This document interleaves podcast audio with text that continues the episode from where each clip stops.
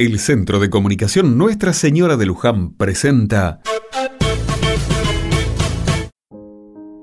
Otra mirada.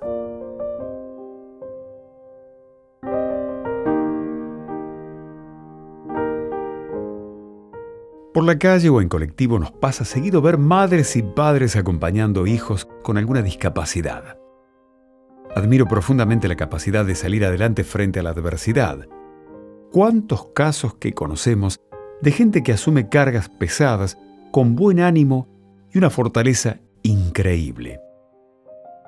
Pienso también en aquellos que sufren enfermedades complicadas, embarcados siempre en complejos tratamientos, tratando de tener a raya el dolor y muchas veces jugándole la pulseada a la muerte.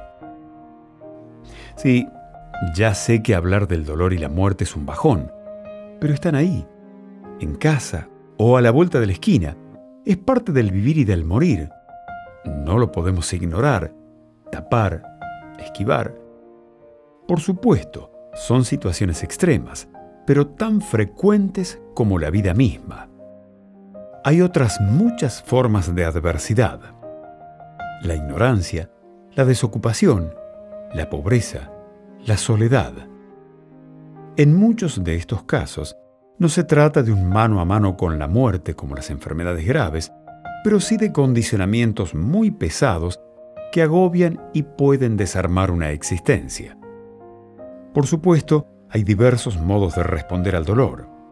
Quienes tenemos fe, sabemos que Dios siempre está acompañando, sosteniendo y fortaleciendo. También la adversidad y el dolor han sido abordados por numerosos poetas, como el caso de María Elena Walsh, que entre muchísimos escritos y canciones nos dejó este estímulo de esperanza. Tantas veces me mataron, tantas veces me morí, sin embargo estoy aquí resucitando.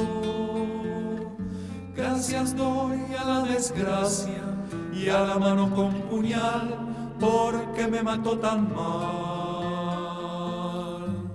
seguí cantando, cantando al sol como la cigarra, después de un año bajo la tierra, igual que sobreviviente que vuelve de la guerra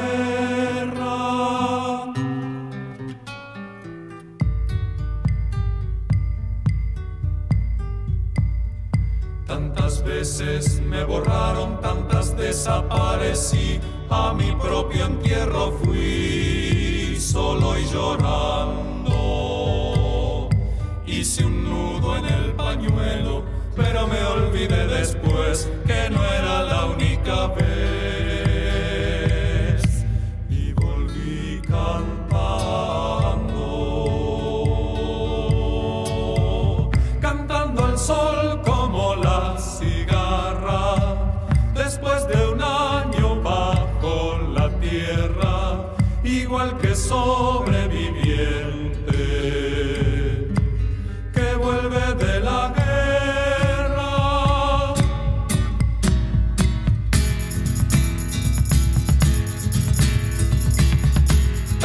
veces te mataron, tantas resucitarás, tantas noches pasarás desesperando a la hora del naufragio y la de la oscuridad alguien te rescatará.